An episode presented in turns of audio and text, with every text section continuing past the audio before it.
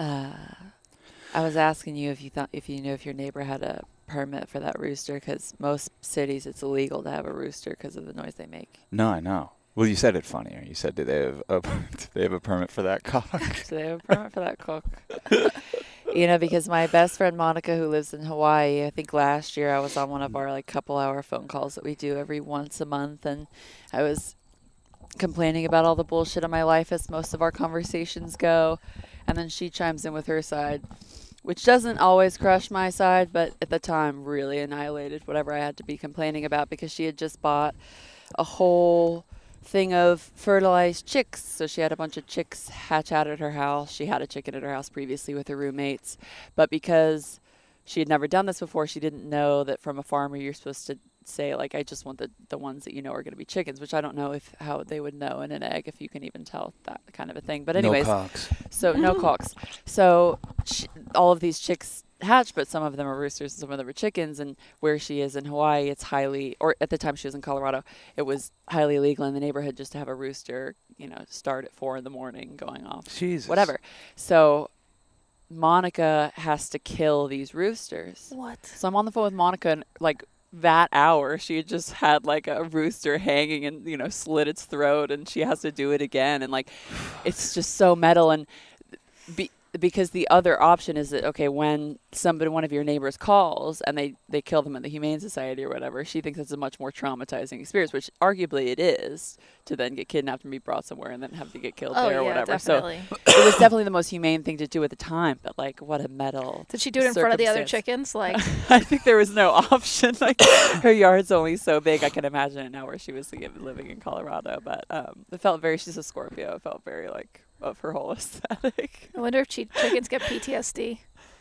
That's their whole life. That's I mean, why do you think they're like that? They're just fucking traumatized animals. Okay, so I have a couple questions.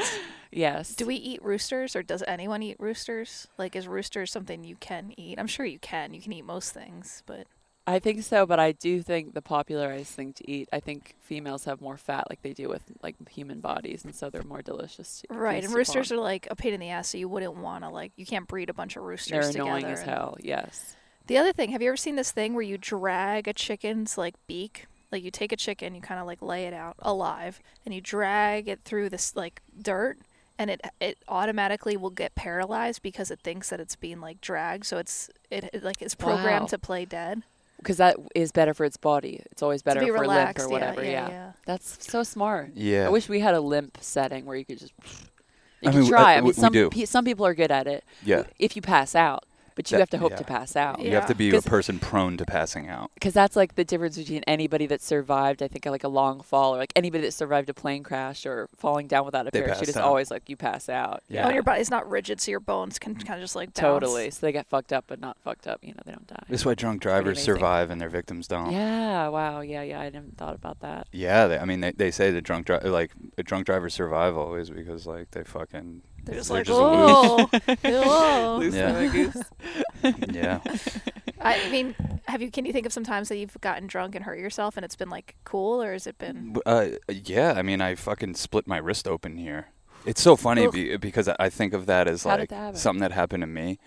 Um, but then I was hanging out with Kavanaugh and all the boys the other day, and he's like, "I remember when you split your wrist open on that rooftop." we were just, I don't know, I was just a drunken fucking 28 year old on a rooftop in Williamsburg, and this guy came out and he's like, "What the fuck are you guys doing up on my roof?" And I was like, "Hey, fuck you, buddy." and I go to, we, Oh we just start God. we start running, and we we have to just jump over this little fence, and like my friends jump over, and I'm probably the best person to jump over this fence. Like everyone else is like out of shape and a mess, and like I jump over, and like Oh. my wrist just like stayed oh. behind on the top of this fence, and it just like flapped open a piece of skin, and I was like, oh fuck. And I just like covered it and it wouldn't stop bleeding. And I just took off my shirt and put it around it. And then we went over to a bar and my friend just bought a fucking shot of vodka and poured it on there. And I was like, whatever. I just kept partying and like the thing bled for like four days. And then I went to a doctor and she was like, damn, you should have gotten a stitch. There's really nothing we could do about it now. So I have this scar. But I don't know. Besides that, I've, I've always been, when I broke my ankle in the, in a mosh pit when I was mare's age, when I was uh, 29. You Which doesn't it seem insane? Like if you were to break your ankle at your age in a mosh pit, like wouldn't you just be like, "What the fuck am I doing?" yeah, ankle's such an annoying break. It's one of the most hindering Oh. ones, right? oh my god. It's one of those ones where you're like, "Fuck!" gee," like you can't stop thinking about the moment you did it. Like, what the fuck? I'm such an idiot.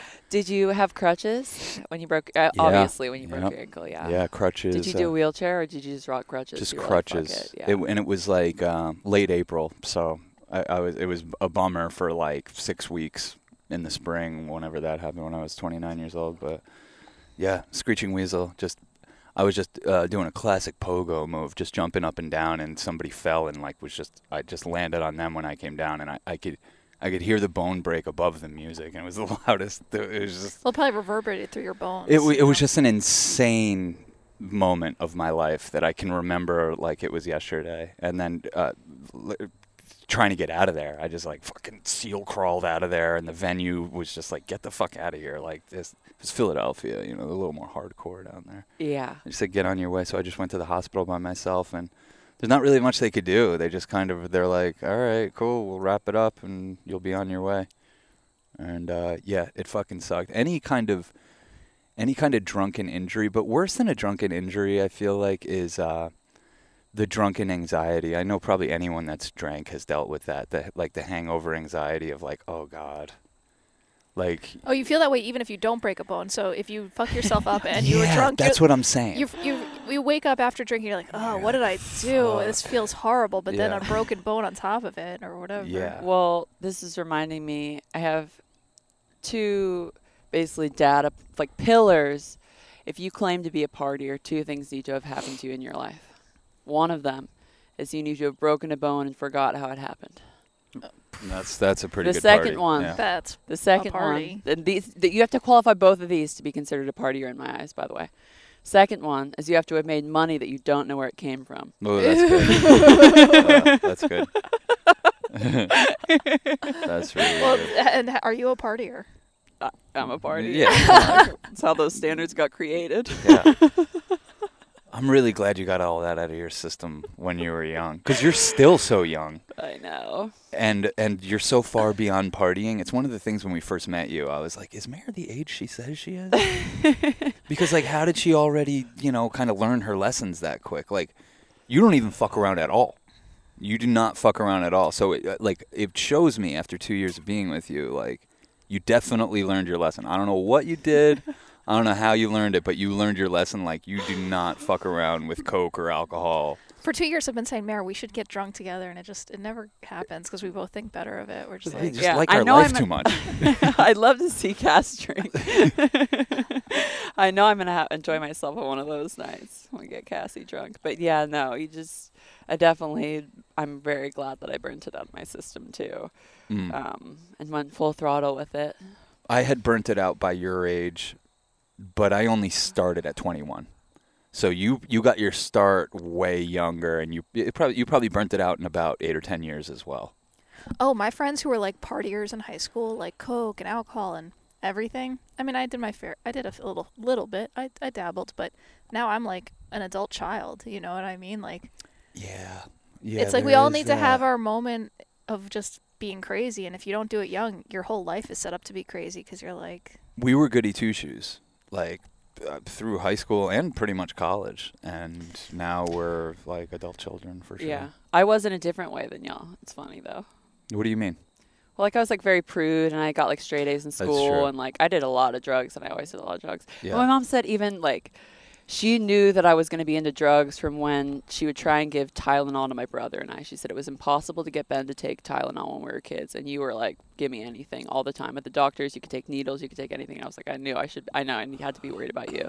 it's so funny though because you are like prude and like not wanting to put certain things in your body, but So yeah, but you're like drugs. That's that's for me. yeah. yeah. Well, and I as Sean, yeah, I, I had to get out all my crazy negative ones before I could really fall in love with the good ones too, and because I did them both at the same time too. And that was how You're- spirituality and magic came into my life as I started to bring in acid and mushrooms into these, which in the society and culture that I grew up in was the craziest thing. I was just telling Sean and Cass yesterday, like it was more acceptable in the city that I was in Texas to be doing cocaine than it was to be smoking weed. And if you did acid, oh my God, you were going to be dumb and fucked up forever. And you were going to be in a business meeting in 50 years and get a flashback and never recover from it. And, Yeah. you know, the second that I did it, the day I turned 18, I just felt like I had been, it was the biggest dupe of my life. I was like, everyone's been lying Yeah, I know. about these drugs. Um, but it is funny watching Eastbound and Down. And I, I told you guys the last time I watched Eastbound and Down was when I was still doing cocaine. And I remember him going into the back room with Clegg, dropping a rail, and just that deep craving in me watching that show. And I think I then like probably poured myself one and did one at the Yeah. time. Um, but yeah, now I have a complete different relationship and different set of desires in my life. It's so interesting. Well, I think that we all need a little uh, fuck it button in Yeah. our life, and it's good to replace if if your fuck it button uh, is like booze or cocaine. Like that's rough. That's not going to serve your body that well or your psyche. But like if you can turn your fuck it button into a nicotine pouch, for me that's fine. Like you know what I mean? You, you, is that one of is am I am, is, am I making sense? Totally. No, it's definitely choosing. We all we always need patterns for escape and like even working out is our fuck it bucket button Yeah. sometimes too, right? But you need to like diversify that because Yeah. especially if you have just one fuck it button, no matter how healthy it seems, it's going to turn into something probably corrosive in your life. Of you course. good Look how I am with the running even. I'll That's what I start mean. timing myself and I'm like, why am I doing this? The fuck? I'm out there like it's Mario Kart and I'm racing my ghost from the day before. It's insane. You know what I mean? When this should be my outlet for like fuck it. But you know but like that thing and I still can see people drinking alcohol and understand the appeal of it. Yeah. I play the whole thing out and I say I don't want to do that, but the appeal of just like fuck it, like the second that you crack that thing, that's all that matters. Who gives a fuck whatever we're thinking about being uptight about? And that scene, and Eastbound and Down when he's like, let's just go do some fucking coke. yeah.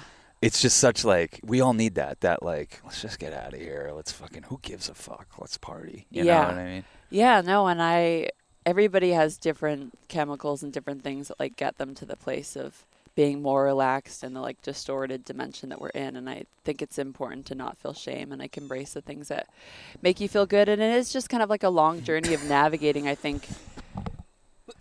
I sort of project onto everybody else's story and I assume they kind of like me came from death energy and then you sort of start to invest more and more into like life energy and things that consistently raise your frequency instead of giving you like a fast hit and then you know are going to drop you and that I consider more to be death energy. But that's not true. Some people start off very light and you get dark and you know everybody has their different um You either start off with a cold, barren landscape that you have to repopulate with beauty, or you Yeah. start off with this beautiful thing that becomes a cold and cold, you barren set it on landscape. fire Yeah. and then you have to use the ashes Yeah, or whatever. exactly. Yeah. Um yeah, but I, I think I've definitely like the the devils that I play with or the demons have gotten to be more angelic over the years, I guess. Mm. Yeah. You have a high standard now.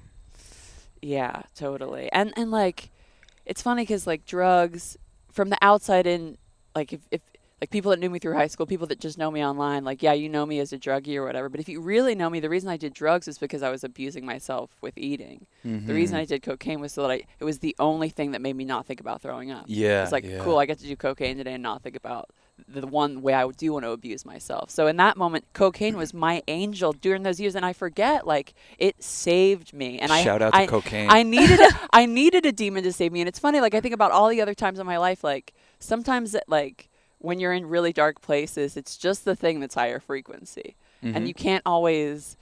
It can't always be God mode that you're shooting for. You know? Sometimes It's you're like- so low that your demon to lean on is at a higher frequency than you. Literally. Do you know what I'm saying? Yeah, like you're so in the depths of, of also just growing up and not knowing who the fuck you are, what's going on. at all and feeling complete i mean so yeah so many things informing the decision and of course the, a drug you can understand why something like cocaine and coffee are so rampant in our society because the second that you do it you turn into the person that's capable of operating in the hypermasculine system that we're in like all of a sudden i was motivated That's why I all can't all of a sudden it. i had a career all of a sudden i was motivated to work every day and do the things i needed to be doing to you know pay my fucking mortgage and do all the things that or pay my rent at the time and do the things that i needed to be doing Fuck it. Another shout out to cocaine. yeah, Lil like gave me a whole fucking life. You said that to me the other day, and this is not a girl that dreams of doing coke again or is trying to convince us to do it or anything like that. But she's like, "Yo, if I wasn't sitting there doing coke, I would not be a tattoo One artist." thousand percent. It's kind of fucking crazy. The reason I started drawing, the reason I started studying drawing was cocaine. I it was when me and this guy, I was dating this guy Bronson at the time. I had this house in Colorado. I remember the like the night that I started. I think I was up until like four in the morning just drawing all over my hands, and I think I still have those photos somewhere. Oh, I need to see those. Yeah, and That was uh, your first time, like fucking. draw like I when I growing up as like a four or five year old in like class, I used to draw myself in my hands. That was like always something I did, and oh, I got in such big trouble from my mom and my teachers and stuff from that. But that was yeah, I remember that night so vividly. It was like I got I got downloaded this one skill set I could lean on for a second, and I just drew myself for hours. And then the next day, I got a notebook and I just started drawing. And I started drawing, and I started studying figure drawing, and like that's how my brain is when I like want to do something. It's just like okay, go train and you know be better at the thing.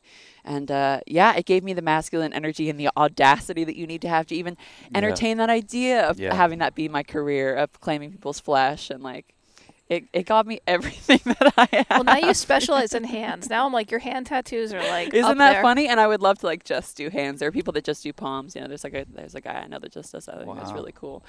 You just need a little Um, Colombian curve. But I feel that way kind of about coffee and, and the, the society and the culture that we're in and the genre that we're in and like yes I, I'm like very, very high energy without anything in my life and I'm sure I could attack my life um, totally sober. But sometimes it feels like actually to be the man and the woman and the father and the daughter and everybody that I need to be to run my life, it's like I almost need to use these things that get me into the frequency of the system that we're in. You can understand why people use Yeah. these drugs. You know what I Yeah, mean? It, uh, it gets you into the vibe of the system, and you're like, oh yeah, okay, capitalize, like work, create, like do the thing, like Dominate. desperation, domination, hunger. The, the other thing that motivated me to have a career also was hunger at the time. I didn't have anybody else helping me with bills and stuff. So I think that's huge. And I think something like cocaine that l- lowers your serotonin auto- just inevitably makes you more hungry in general in life because you're more empty. yeah. um, yeah. So Yeah, I I take it. I was just apologizing right before we got on this podcast. I was apologizing to you for taking a sip of coffee, and I I don't even get mad at the coffee.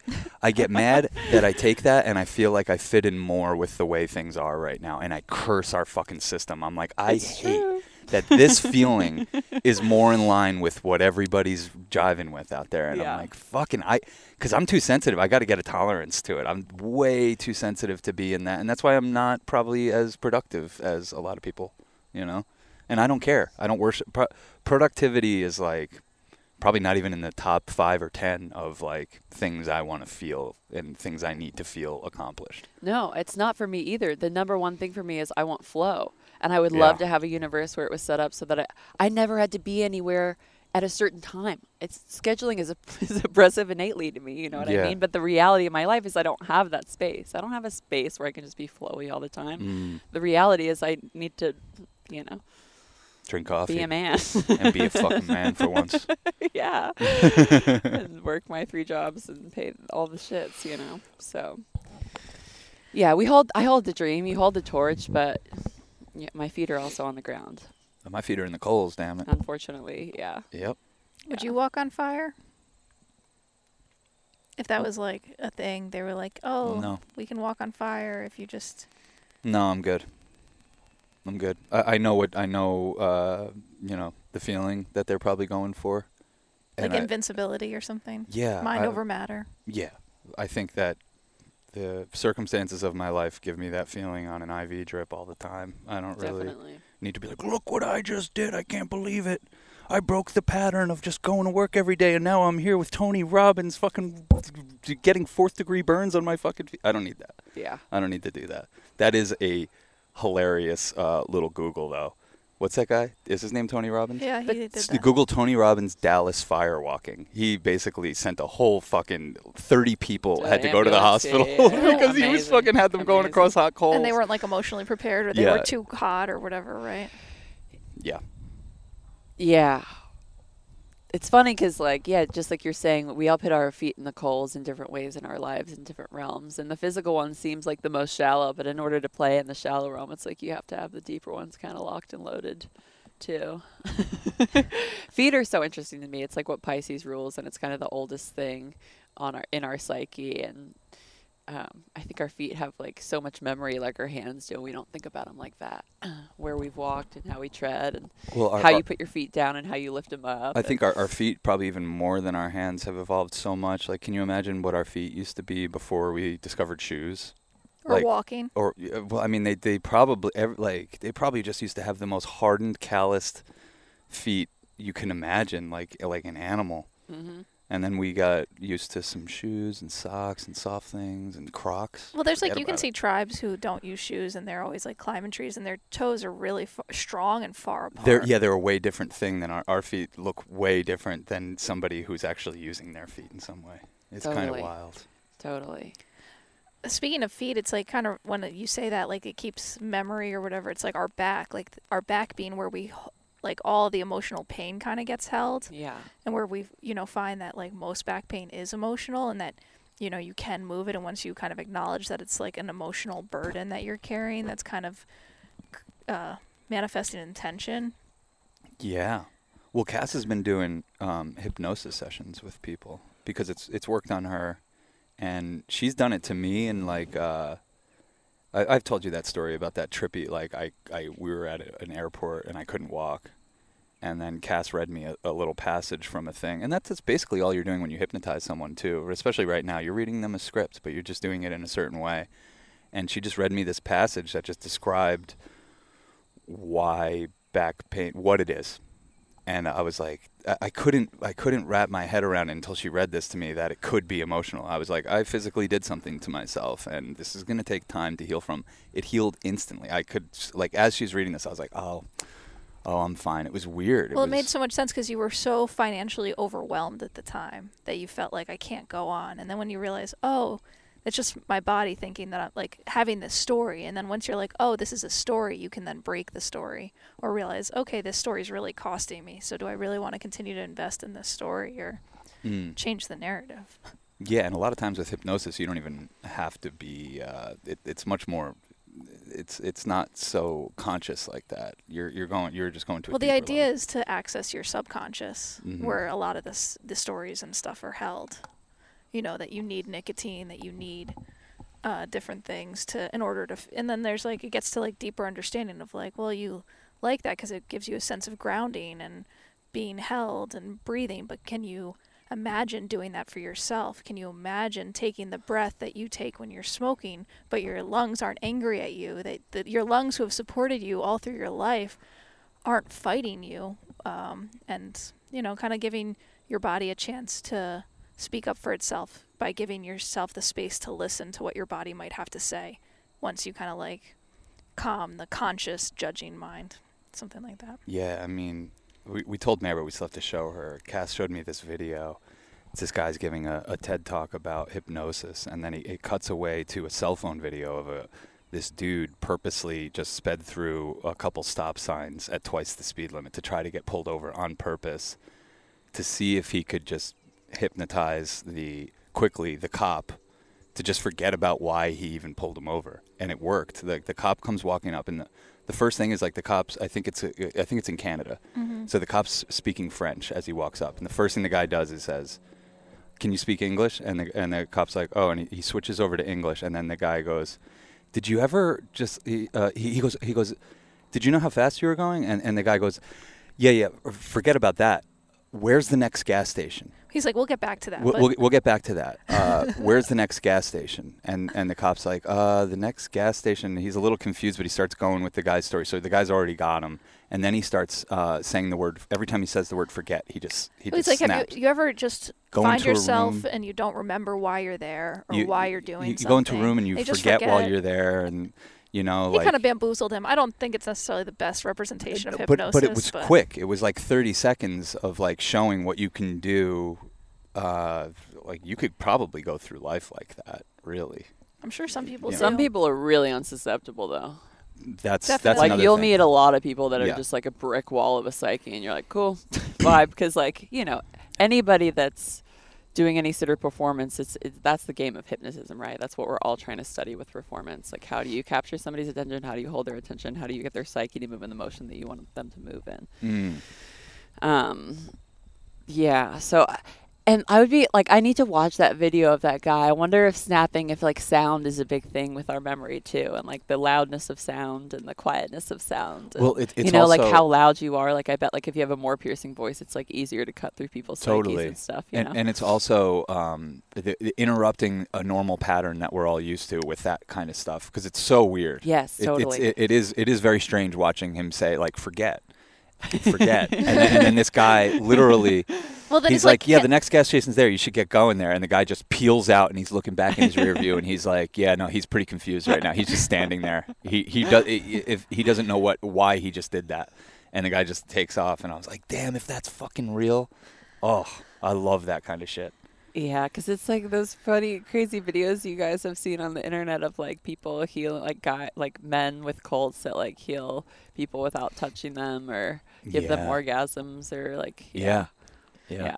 that's a treasure trove of YouTube videos. This is a treasure trove of cringe of Which is- the, the yeah. fake versions of that stuff where it's like people are clearly faking it to try to to try to like what I was talking about this morning, the commodification of everything. Yeah. You know, it's like yeah. we do have this ability to hypnotize each other and like you always say, we're always doing it. We're we're Yeah, hypnotized you- right now. totally, We're hypnotized right now. totally. and you know we, we do that to each other and we do it to other people but then yeah there's the commodification of it where it's like no this is a power and like people try to anoint themselves part of some priest class where only they know how to do it and- Oh yeah, it's yeah, it's what the deep state is the best at.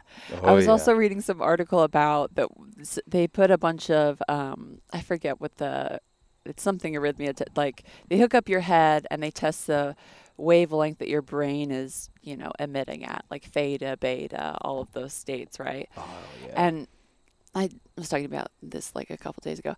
We usually call we think about kids as being super high frequency and like closer to God. I think generally in the spiritual community that's how you talk about them. But in this study, it basically was like, oh no, kids are all like way lower frequency than all adults. And actually, specifically at age seven, they start to get out of theta state. Basically, before seven, you're just in the state of theta, which is where you are when you're dreaming, which is which is where you are the when state you're of hypnotized. imagination, which is where you are when you're hypnotized. So during your first seven years, you're basically only a blob of just receiving hypnotism. you're tripping balls you know, you're like not hypnotizing other people yet. You're kind of just yeah, you're tripping fucking balls and just being kind of manip- you know, very vulnerable influenced and manipulated and yeah um, which I thought was just like so fascinating. And knowing the people that you know who are more susceptible to these things definitely bring more of like a dreamy kind of an archetype, like more open and more you know flowy. Obviously, it's like a precursor to being able to be swayed in a certain direction. Mm.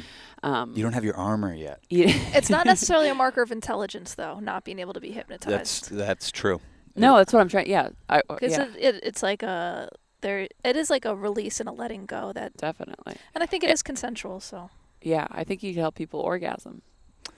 for sure you should get into that. Hypnotize them with your sure. orgasm. I will, sure. but yeah, I, I, Devin is the one, one that I first started playing around with with this, and I do totally understand how he was telling me how you could use it for like play space. Like if you are a kinky person, like you can kind of like go into, you know, imagine you're having sex with a doll or whatever it is that you're into, like a raggedy. I don't know what people are into, but I remember him telling me something about like oh, being like in, an in a, you yourself even being an inanimate object.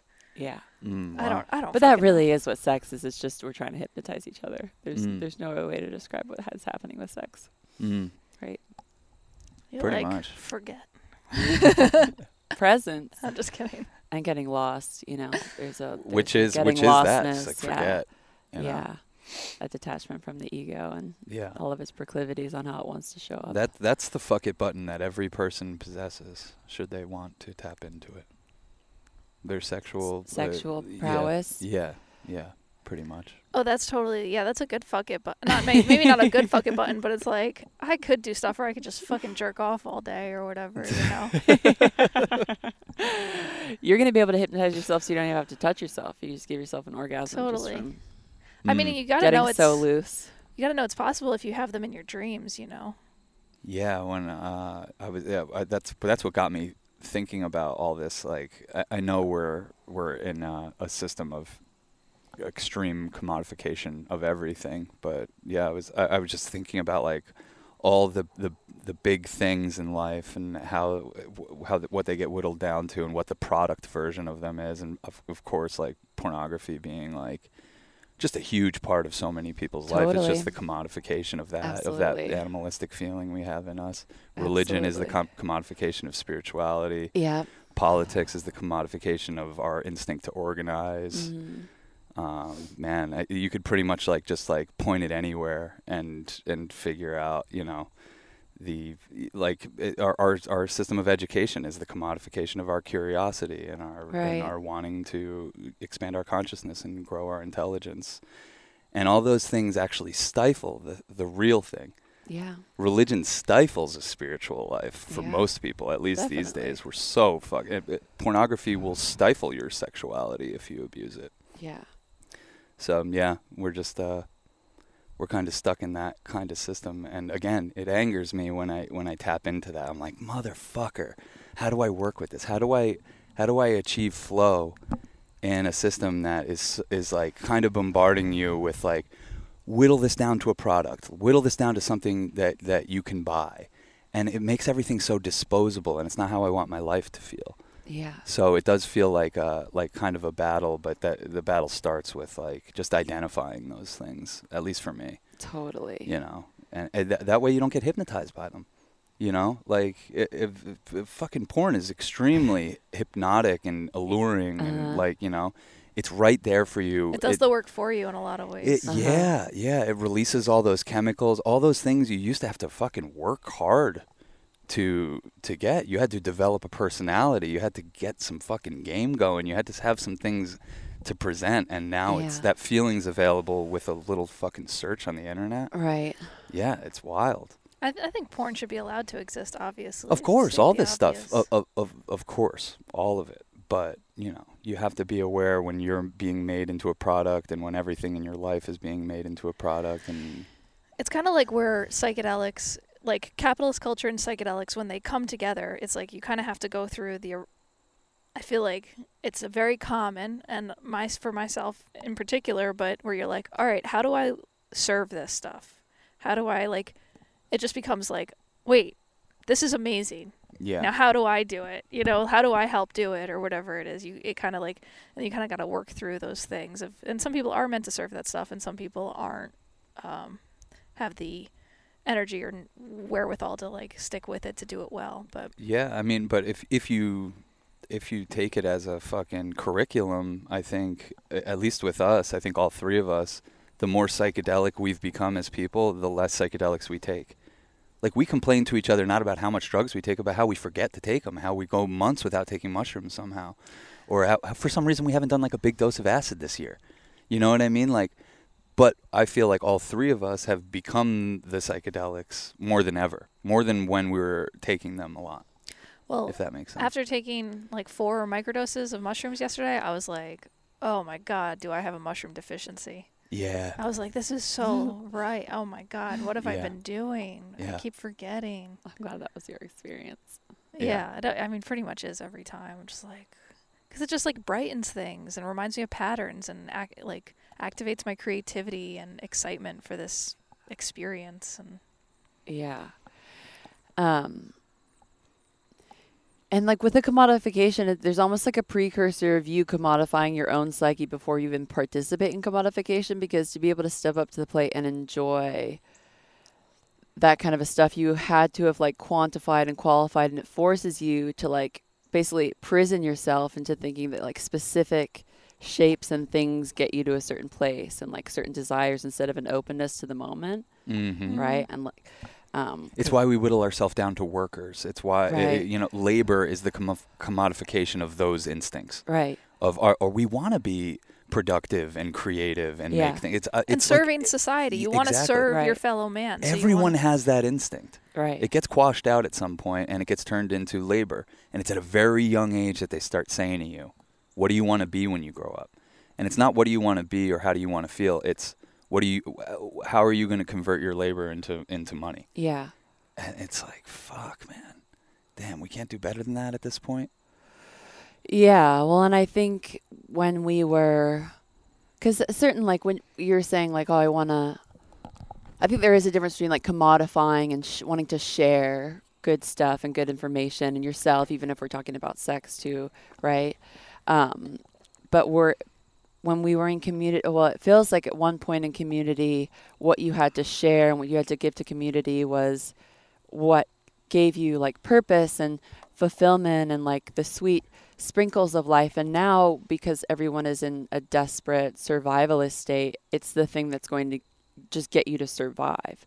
Mm. Not even like live a good life, but get you to survive. And Yeah. so, um, it feels like it take even if you have purpose in what you do, it almost takes some of the purpose out because the purpose gets overrided by the need to survive and quantify it into dollars and bills Yeah. and because the things that bring you bigger dollars and bills in our very distorted value system um, you there's no way to be successful without abiding by the laws of commodification that they already set forth for you you It, know It's exactly like when you said this morning, you were like, we're in an age where a lot of people are going to be waking up and realizing that they're not communists.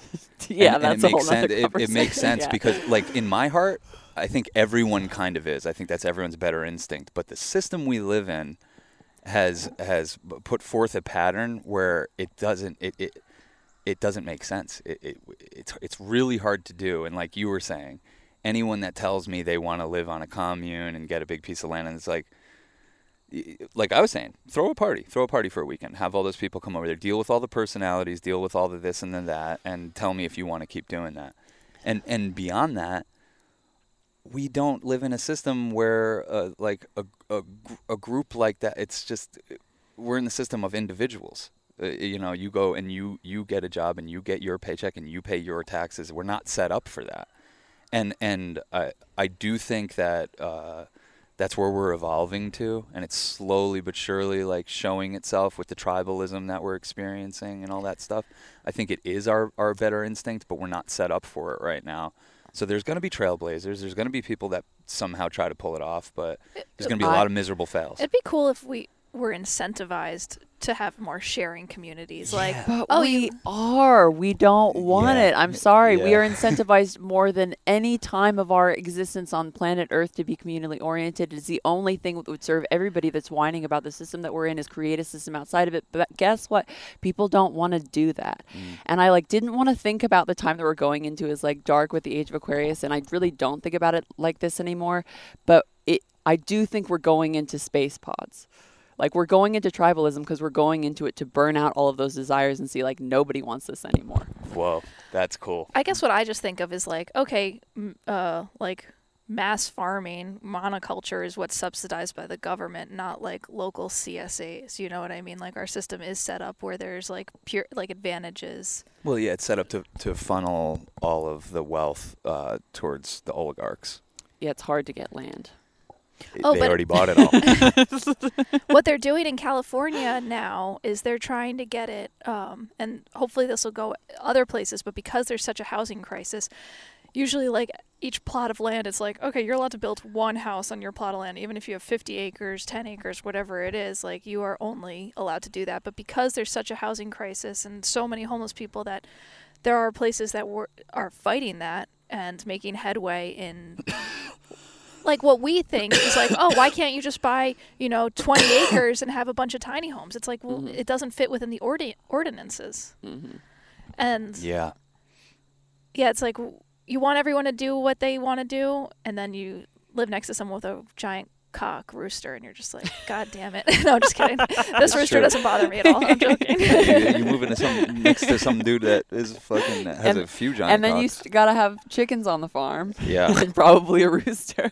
yeah yeah um yeah no i thought it was interesting that like a lot of documentaries came out about like cults and and like communes and like you guys were talking about an anarchist one which really interests me because yeah, Yeah. i think like recently the like the filter of oh this life is all we're doing is burning out desires a couple weeks ago it was oh all we're doing is like dealing with traumas and really desires are just what you the, the things that arise from trauma the things that you want because of trauma right to make you whole or whatever Mm. um and it really got me out of so much of the duality that I was boxing my life into because like you can't say a desire is like negative or positive and as long as you're running it out you're moving forward. Mm. You know, because it's going to inform you. If you follow the desire, it will inform you whether you want it again. Yeah. Oh yeah, you, you you, get or- held back so hard when you just suppress suppress your desire instead of going towards the desire, realizing it's not actually what you want, and then you burnt that out rather than spend your whole life thinking you want something that you're not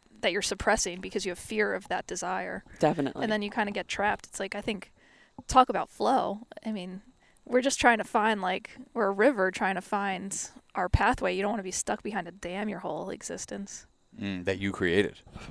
Well, I don't. Well, that's I guess arguable. Yeah.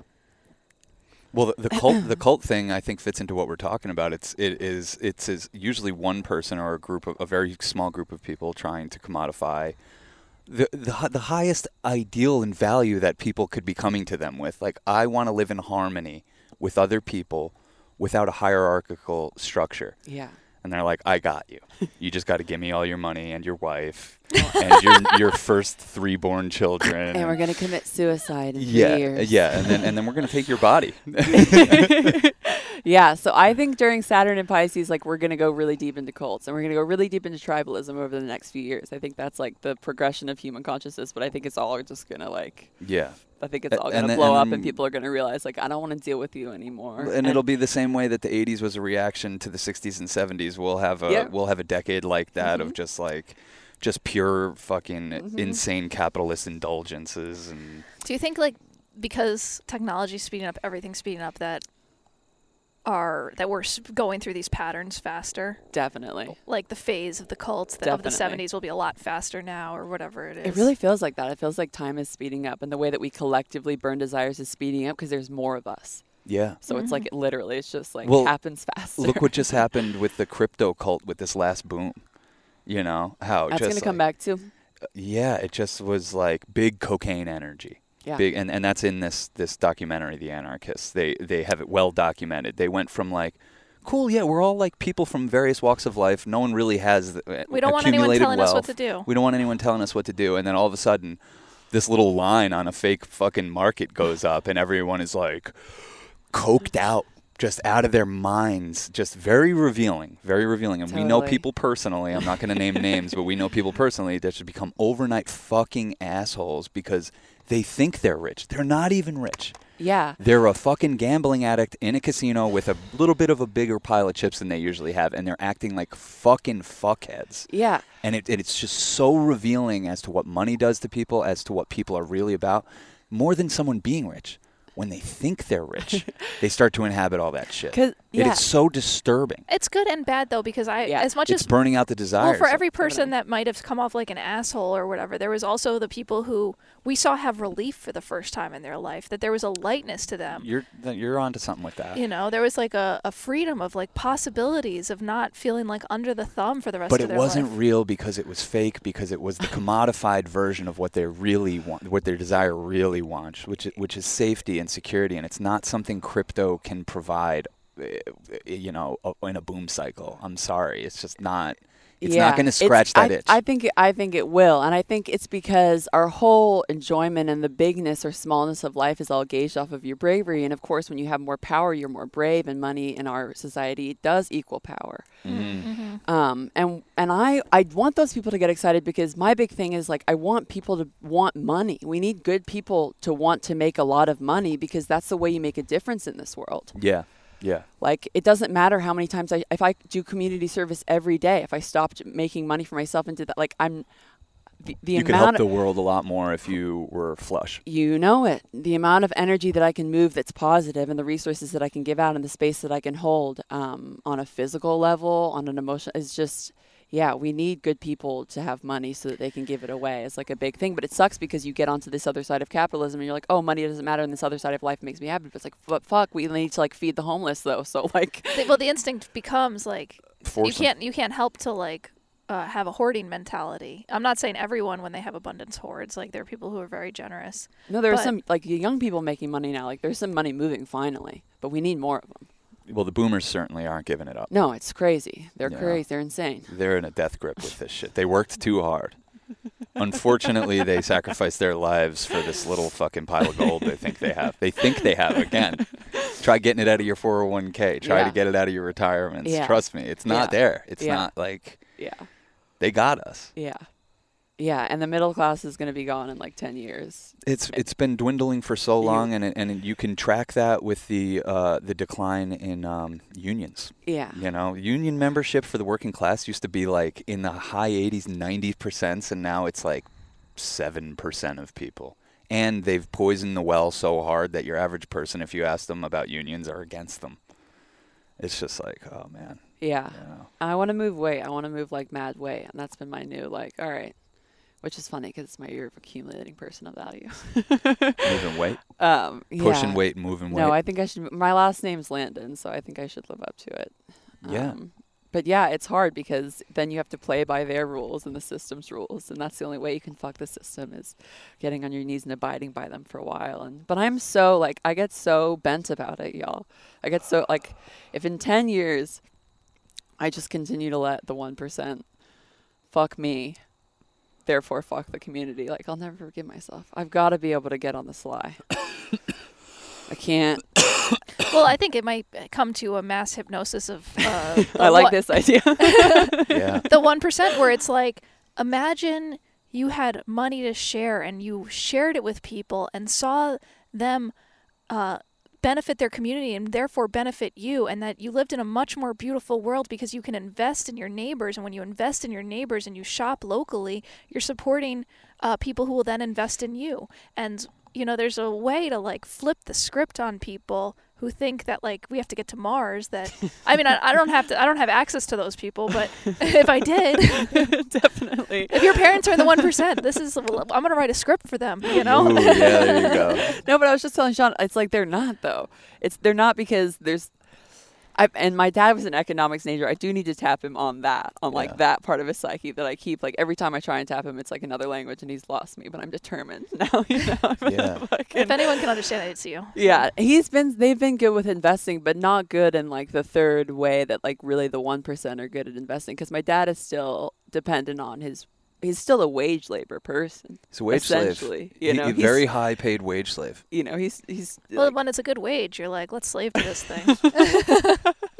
And who's to say none of us would fall victim to that? You know what I mean? Oh, absolutely. I saw this like yeah, this little Reddit video of some dude uh, in his fifties or whatever being like, "Don't take a wage job. It's like the worst contract you'll ever start to be because the security you'll get from it, you'll never be able to replace that in your life instantly. So you're always Yeah. going to go back to it, you know, and yeah. you won't be able to escape. Because it's interesting because you say that, and to me, it brings it back to like, because we're in scarcity.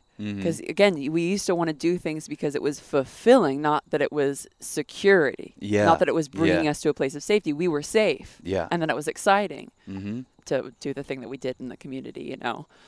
Um, But and it- what labor's become is so far detached from the product. You know, so yes. and, and and it creates a detachment for us. Yeah. Like when we're not attached to what the product is, how it gets out there, what its usefulness is, how it's marketed, what it's sold, and we're not attached to the profits of it, it becomes this very crazy hellscape, you know, that people go off into the slog all the time. oh yeah, I mean through this whole thing, uh, like, you know, with our business not being booming, I was like, why don't you just go get a job at like a production company? I'm like. Do you know how much money I'd be making for other people? Like, I can't do it now that I've made money for myself. I can't do it for someone else right now. Yeah. Like I can't give it away. I'd rather be broke than work my ass off, lose my livelihood and my mhm. uh, time and energy to make to be a slave to the next job. Because like the way it would be is like, okay, you're on this job, but you have to go to the next job, and I'm like, I'd, I would They rather pay pretty you well. much. Like you know, making thousand dollars a day as a producer, maybe more, maybe fifteen hundred a day,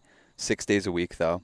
The second the job ends, you think it's some sort of relief, and you're going to get this big paycheck. Everyone goes to the next job and the next job. And if you don't go to the job. next job, you get like out of the cycle or the Mhm. circle or whatever it Mm. is, and I don't know. It's just a it's a priorities thing. But I also have the the luxury of being able to be supported by uh, like with shelter by family that allows us to invest in ourselves and, and go through the, the the darker days and in investment and hope that we can earn the money based on that time. But not every that's not that's a huge luxury. Yeah, the, I mean the the the class war has shifted into such a high gear that the game has completely revealed itself. They used to be able to kind of fight the class war unbeknownst to us, like like decreasing union membership and making these right to work states and like they- they- Poisoning the water. Just, just, just yeah, using yeah, exactly. sound technology.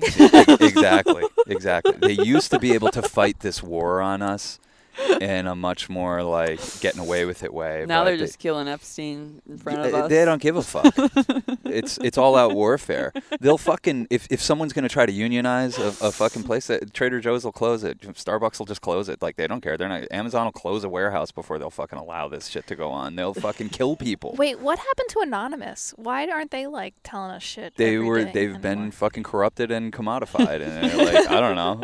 It used to be like you'd see their like sure, their their- leader got killed. You know. Yeah, for- yeah, exactly. Well, do you know how many You wouldn't know. Do you know how many environmentalists are killed? Like you're pretty a much lot, dude. And scientists. environmentalist scientists, anyone who's like trying to protect the land, you're like sure to get. I'm not trying to discourage Deep people from doing this. psychics. this. Mm-hmm. You don't know about those people. They get killed too.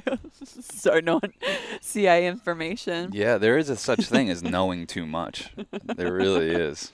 Gotta get you out of here. Yeah, you will be compromised in some way. Oh, and you know that we solved the energy problem like a hundred years ago, probably like five times over Of- through different of scientists course. that they just murdered. Of course. But then they're like, but then how would we sell this oil? yes, exactly, exactly. I mean, the heart, the craziest thing is like that we have record profits right now, and we have the most insane can't even think inflation. about it. It's like, It's well, it's fake. It's not, you It's shouldn't even- even call it inflation. That's it, like that's an insult. That's that that's It's hypnotizing us to thinking it's our fault. yeah, it's robbery. Yeah, no, it's yeah, exactly. But I'm also like of the mindset. It's like a weird mindset that things should start to cost more. This is like kind of weird, but so we shift our values because like So our labor should cost more. When that, uh, Yeah. I don't think prices on anything should change until our labor costs more, and it doesn't. But don't you ever feel like, oh my god, it's insane how cheap something that's like an uh, a limited resource is? anything, You know, like, and that we that this? we're like building our society around the p- fact that the oil costs like you know two dollars a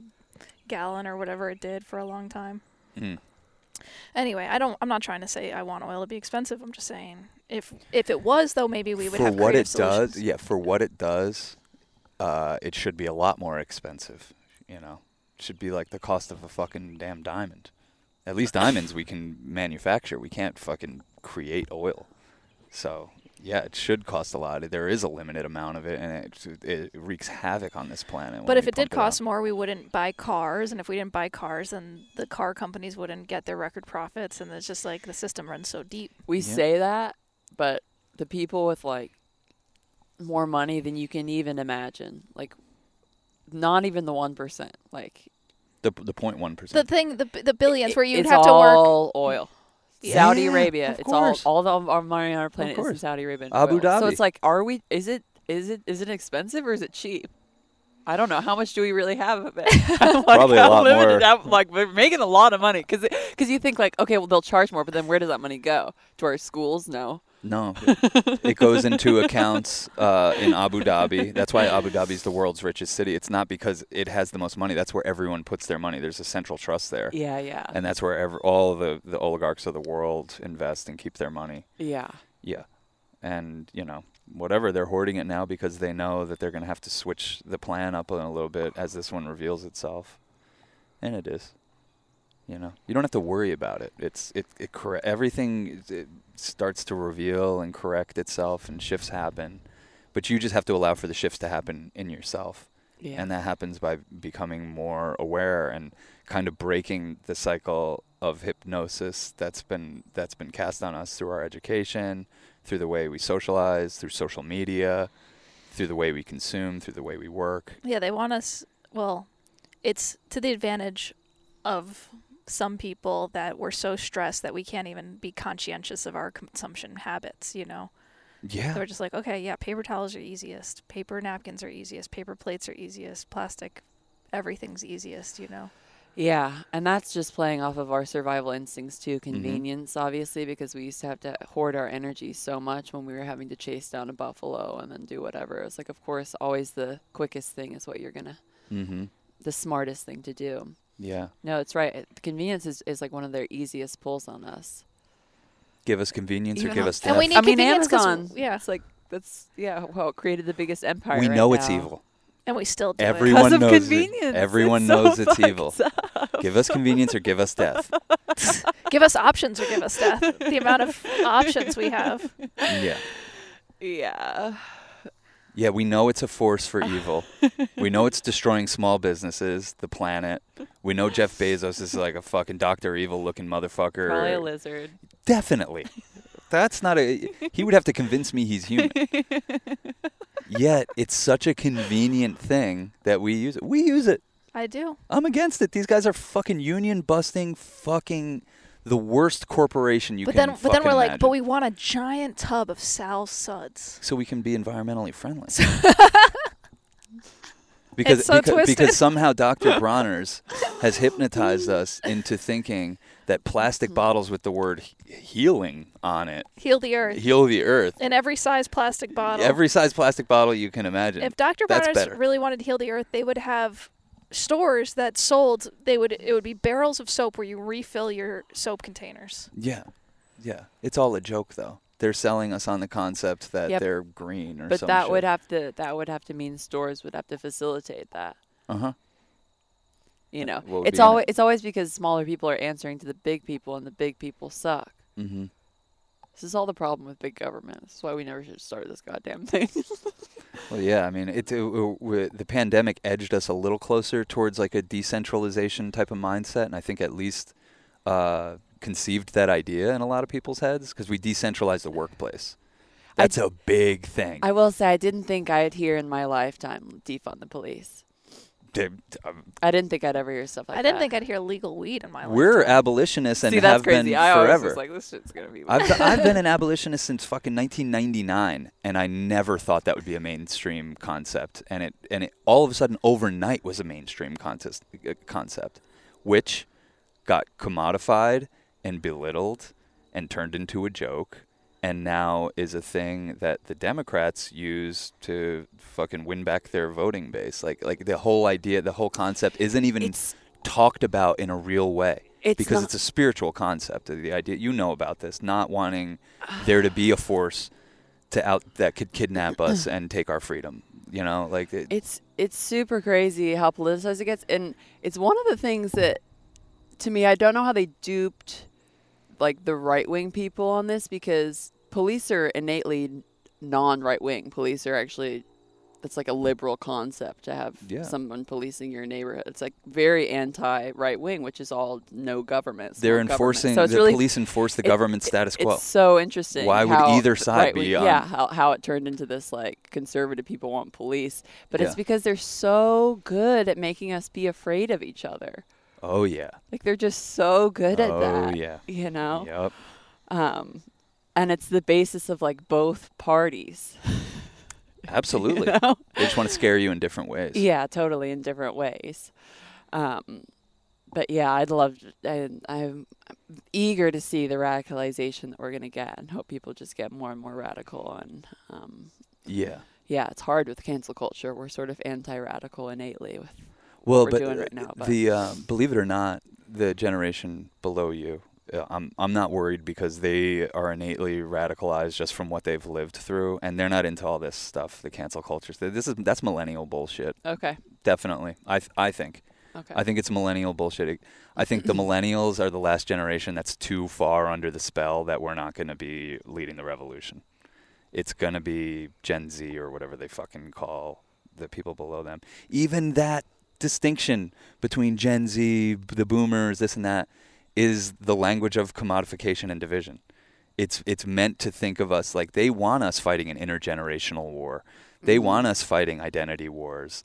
They want us divided over all these ever nuanced fucking bullshit things that they feed us, as opposed to being like, oh, well, society's clearly divided into winners and losers.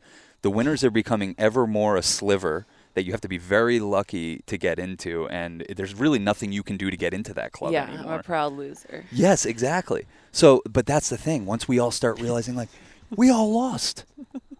Uh, okay, this is great. It sucks, but we lost. We lost. Now we can fucking uh, identify the problem and start to fucking take care of business again. But if we're gonna keep fighting these bullshit, like, oh, they're different from me because of this and because of that, not, not really, not really. You know, that's what it comes down to for me, especially when I Yeah. get these mushrooms going. Yeah, no, and like we should be able to have conversations where we do the generalization thing. Um, but it's also because we're taught such a dualistic Christian view of the world where some things are good and some things are bad, and we have such a hard time holding complexity within diversity. You know, as soon Yeah. as we get separated, instead of it being, which I actually really appreciate in British school, we had different houses, sort of like in Harry Potter. Like I was in the Victoria house, we had an Elizabeth house. Okay. okay. And we used to play sports against each other. So I wasn't just on the netball team at school, I was on like the Victoria House netball team. We used to play against each other. And I don't know, there's something in British school within that that it, it was like a healthy competition that I never felt in American school and culture and society and stuff. And I don't know how we bring that in, but it felt like we learned to play with difference as an illusion because we knew it was an illusion. Like we're all just students, so we just ste- stepped into these houses or whatever, and that it was fun to compete with each other, and that innately made us better at it. But there wasn't an automatic. There was it was never divisive in a negative way, Mhm. and I don't know if this is a good ex- the way that I'm dropping this down from like here to here example, but um, Well, there's more benefit of the teamwork that went into it and working together as a team that outshined that you're dominating someone else. You're like, yeah, totally. look at how good we can do this because we work together and because Yeah. And there was there was a funness and a playfulness that you don't see in politics at all, like within debates and within conversations of like it's fun that we're on different sides of this line. Mm. Like it's almost like a a, an, a deep like romanticization of the human experience, which is to be separate, but it's fun. It's Yeah. fun that you're on that team and I'm on Oh, this yeah, like, you uh, know what I mean? the curiosity we Yeah. we've lost the curiosity like and this is where it feels like the democrats went so off off the rail where they're like we don't even you are so deplorable that we don't even care how you got to believe what you believe you're just a fucking idiot who believes bullshit Well, that was a, it was a good word to pull in because that was the that was Deplorable. that yeah. was the, the straw that word. broke the camel's back. I think that's what lost us. I think it lost a lot of people from ever thinking about them as Well, the better party ever again. I mean, again. we should just be. I, I think we should be appealing to everyone's better nature, and I think if we look at the desires of um, people who are angry at this system, it's because they feel like they've been fucked over. So there's a way to appeal to people and say, you know what, whether you see it now or not, we don't want to fuck you over, but we will try to appeal to you because we want you to see that we care about you. And we care about you and your family and we want you to live a good life and we want you to be supported with health care and your community to be strong and flourishing. But it's it's not that. It's like no we want to fucking rape your ass yeah, pretty much. Rape and rob you. pretty much Yikes. Yeah. Um, yeah, we've lost so much playfulness in so many realms, it feels like. Yeah, Playfulness in the that's the the cost of all this stuff. You know? Yeah, Yeah. a, a, a, a whimsy, a certain. We have whimsy, lost a uh, whimsy. You know. Yeah. Uh, it, it's it's really unfortunate, but it can be recaptured in in moments for sure. You know, so if we can capture it in little in little moments, I think we can start to expand that out and. You know, I think more people, like based on what we're saying and our diagnosis of what's going on here, more people need to lean into their better nature and listen to their gut and not their lizard brain that's Yeah. saying, be comfortable, play by the rules. and i think also Yeah. trust that everyone has a better nature Oh, yeah. you know and if you're not looking you should look for what you want to find you should look for so you should look be looking for people's better nature Yeah. And there are no good guys. You're the bad guy. definitely the bad guy Yeah. you know, and you're probably a fool too, you know. My life started to get a lot better when I fully realized I was an idiot. Mhm. Then everything after that just got a little bit easier because I was like, okay, that will be dumb. yeah. I'll be dumb with that too. Well, you Yeah. can drop the righteousness, which obviously Yeah. peeks its ugly head all the time. But like, Absolutely. um, I used to hate when people that I thought were smart or admired would say stuff like little throwaway lines like, "Ah, but I don't know anything. I'm like, I'm, I'm not smart. I'm dumb." And like, I'm like, no, no, no, you're you're not at all. Like, don't do that because I couldn't stand. I couldn't admit that part of myself. Totally. But once you embrace it, now I'm like, anytime I hear someone like, usually it's usually comedians, it, and it's the smart ones Yeah, deprecating. that'll that'll yeah that'll deprecate themselves in that way. And now I'm like, I almost respect them a lot more. I'm like, okay, cool, you're not you're not on one, you're not too righteous. And how could anyone know anything besides your instinct? How could you know anything? Everything's changing so fast all the time. Like, Mm, yeah. th- there's nothing to hang your hat on in this life. And as soon But- as you do, it'll crumble. Yeah, yeah, yeah. but it but it almost is to show up to the moment. It does require a little bit of both, right? Like you have to you have to claim something to Mm. be speaking or whatever in the moment. It's like that balance of, of course, we don't want you to fully go into, which I go into this whole all the time of like I'm such an idiot, you don't deserve to do anything, or Yeah. you, know, like you want to hold a balance of like there's something, even if it's idiot idiocracy that I'm beaming out right now, that'll be worth consuming or just burning through. That's that's what's relieved me recently. Why I'm using that language is like burning through stuff is a relieving way to think about the way that life is move is Mhm. moving. You know, Yeah. because there's no expectation of was it how did it go? It's burned. So yeah.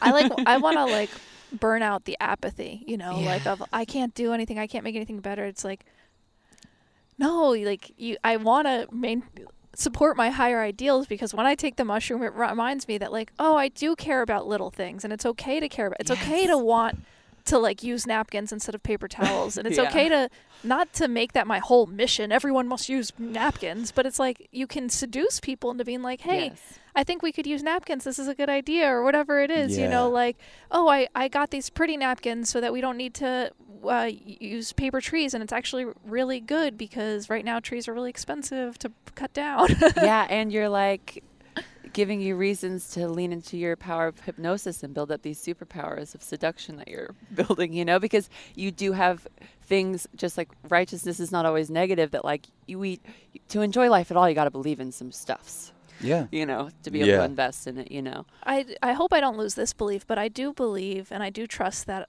I want what's best for people. Absolutely. And so I trust that about myself, and it's the only thing that I'm able to really kind of trust in Yeah. right now. So it, it makes me not scared about doing hypnosis because I don't, I don't fear that I'm like doing it for weird reasons. Well, you you, Yeah, you're- you, you can't let the uh, the barnacles of, of pessimism harden and form on, on the hull of your life because think about what that does to a ship. You know, totally. it just slows it down a little bit, and all like all those all those things, which there's many barnacles on on all of our hulls, are slowing us down.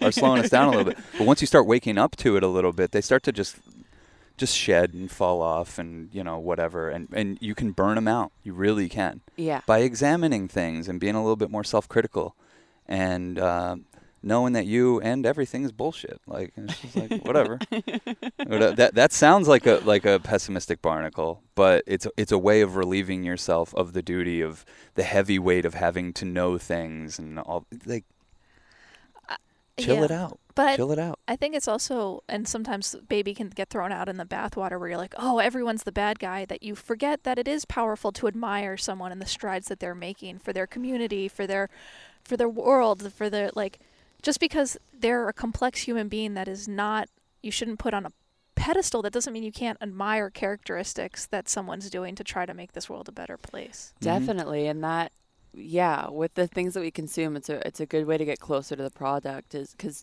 then you then the value of it actually means something to you when you know who makes it and when you know the effort that they put in and how they got to the spot that they're in to even get to make you the thing that you consumed and Mhm. I'm grateful for platforms that beam out individuals so that we can take advantage of some of that. you know where our money flows more than any place Huh. fucking shakedown street Yeah.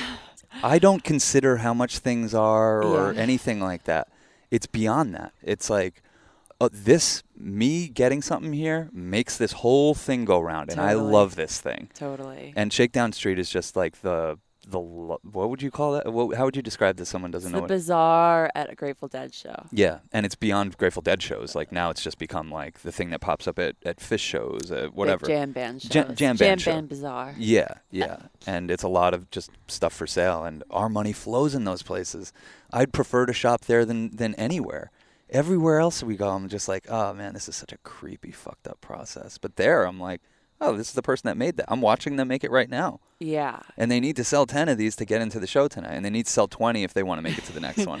yeah, it like aligns you to the humanity and meaning. And I think what you were talking about with like tr- kind of trusting yourself and, and or at least like being aligned to like goodness and not flinching on that. Um, that like has taken me a second. I think that takes a second, separate from your artistry, like that. Like, oh my, I know there's there's not even a way that my te- intentions couldn't be aligned with the way that I'm setting up this equation with other people you know, and to find that formula yeah. for yourself. And, you know, it's different for different people. Maybe you're really close to people the way you work with them. Maybe you're far away. Well, maybe it's because I'm not charging for it. So maybe once there becomes like a then you'll start to transaction. feel fucked up. Yeah, who knows? You're Like, just going to have to look at it in a different way. The same way Mare's journey of tattooing, you know, went from probably something like first something necessity and then something you love and then something very sweet and then something you have mastery over and then something that's like, am I, have I made a deal with the devil here? you know what I mean? I went through all this with, with filmmaking. That's the only reason I could see it with you. Where you, you go through this whole thing on the other side of the mastery thing and the recognition, which we've both had, Yeah. which we've all had, Yeah. is that questioning the the devil the devil coming in you know and uh, you know you're at a very sweet and innocent part of this process I just want to stay And here. it probably makes you a much more effective Let effective me just stay here. hypnotist I'm a, I'm a mess right now, but I'm very grateful to the people who are letting me uh, try things out. You know, yeah Yeah, I'm excited. We haven't done one yet. I, I think we should do a group one. yeah yeah we should Have you ever? tr- Is it like a no-no if you try and get into it while you do it? No, I think the the best hypnotists are self hypnosing at the same time that they hypnotize someone else. Mm. Totally. I wonder who's more like. Sean and I are both pretty open.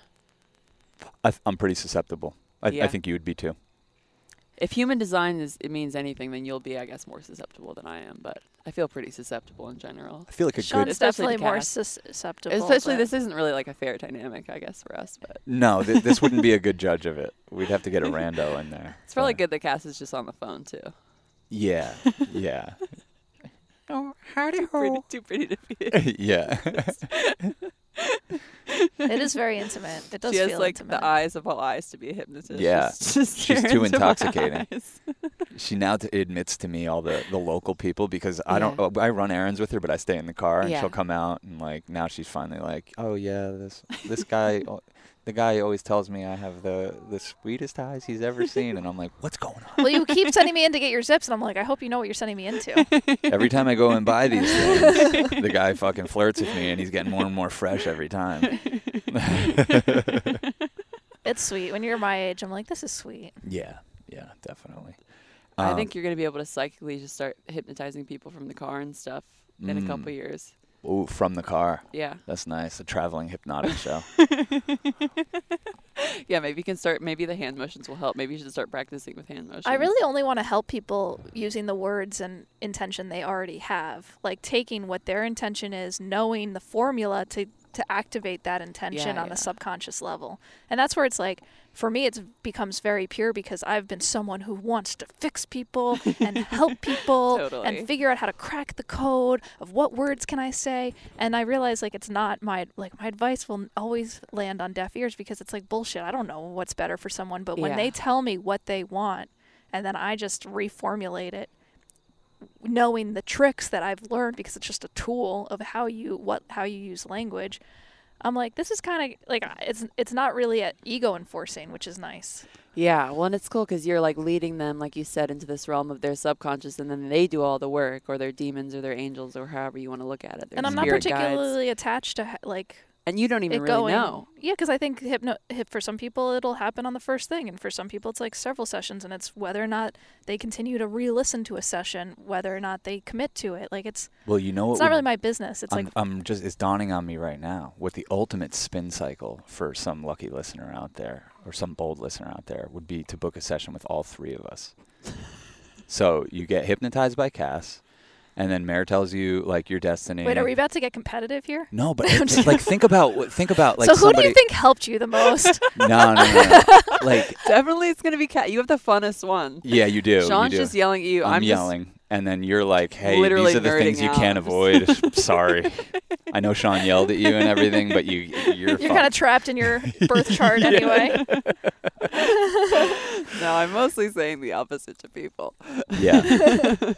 I'm I'm very self-deprecating in, in my things, you know, uh, in my little com- like things like I because I think people want to be, like they're talking to a filmmaker who's who's made Yeah. it and I'm just like I'm not a filmmaker right now. I'm I'm a guy talking to you. I'm like Yeah. I'm starting this new thing where I'm doing creative consultations. I'm down at the bottom of a new thing.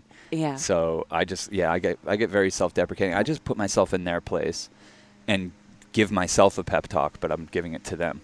You know, like Yeah. what would I need to hear if I was in this stage of whatever their their project is? well, you've had a lot of experience pep talking with me, so That's a good time to wrap up. I Yeah. can't believe this wasn't an issue before.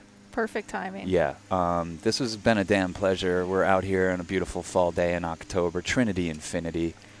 Join our various Patreons. Yeah. Follow Mare on TikTok, listening to Spirit on TikTok, Instagram. YouTube too. You can follow me on Oh, YouTube. listening to Spirit on YouTube All as the well. socials. Uh, she has great content. Uh, She has uh, quick stuff too. And then you have a Patreon where you're doing a little bit longer of things. And is that also listening to Spirit? Um, that is patreon.com slash Mare the artist. No periods or, s- or spaces or anything. Um, yeah, those are like longer, more in depth readings. The YouTube and the TikTok are shorter. I post some music to Instagram and TikTok and stuff too to get try and get people over there. It's a variety of goodies, whatever I feel like. I'm trying to get more flowy with my content too. I'm trying to find a balance between being consistent enough for people to feel like held, but also like, you know, championing womanhood and not holding to an oppressive schedule and changing it up. So, yeah. How do Um, people whatever? I'm a fool. You know, I'll enter- I'm an idiot if anything can entertain you. Tell the people how they can get inked up by you now Oh, that you're keeping uh, regular days. Pray to the right gods. Yeah, you better fucking. If you want Mare to fucking put her art on your skin, Aye, you aye, better aye. start praying. Um, I work at a shop called Atelier Eva in Brooklyn. It's at 59. Well, I work at 59 Grand most of the time. So yeah, you can hit up their reception team if you. Yeah. if you're in New York City, You want to get your hand done. Yeah, that's gonna be my specialty. Yeah, get me all up on you in that way. Um, and get hypnotized by Cass. get hypnotized No, by I, I'm doing like one a week. If you wanted me to beach practice on you, Yeah. I'm here for it. And uh, if you want to give a creative consultation with me, reach out. And um, tons of content and always new stuff on patreon.com slash church of chill. It means the world to us when people join up. If you've been considering doing it for a while, now's the time. There's more stuff on there than ever. And more to come. When, yeah. When you turn turn this off, can you do a circle? Because I feel like we did get the. You're doing it. okay, The I'll do full it. fall view. Yeah, if you're watching us on YouTube, you're going to be treated to Cass's cinematography right now. Thanks for joining us, y'all. Peace, love, and magic. Okay, I'm doing it. All right. I'll stand by. Just I'll, I'll be just looking great over Yeah. here. Welcome to our paradise.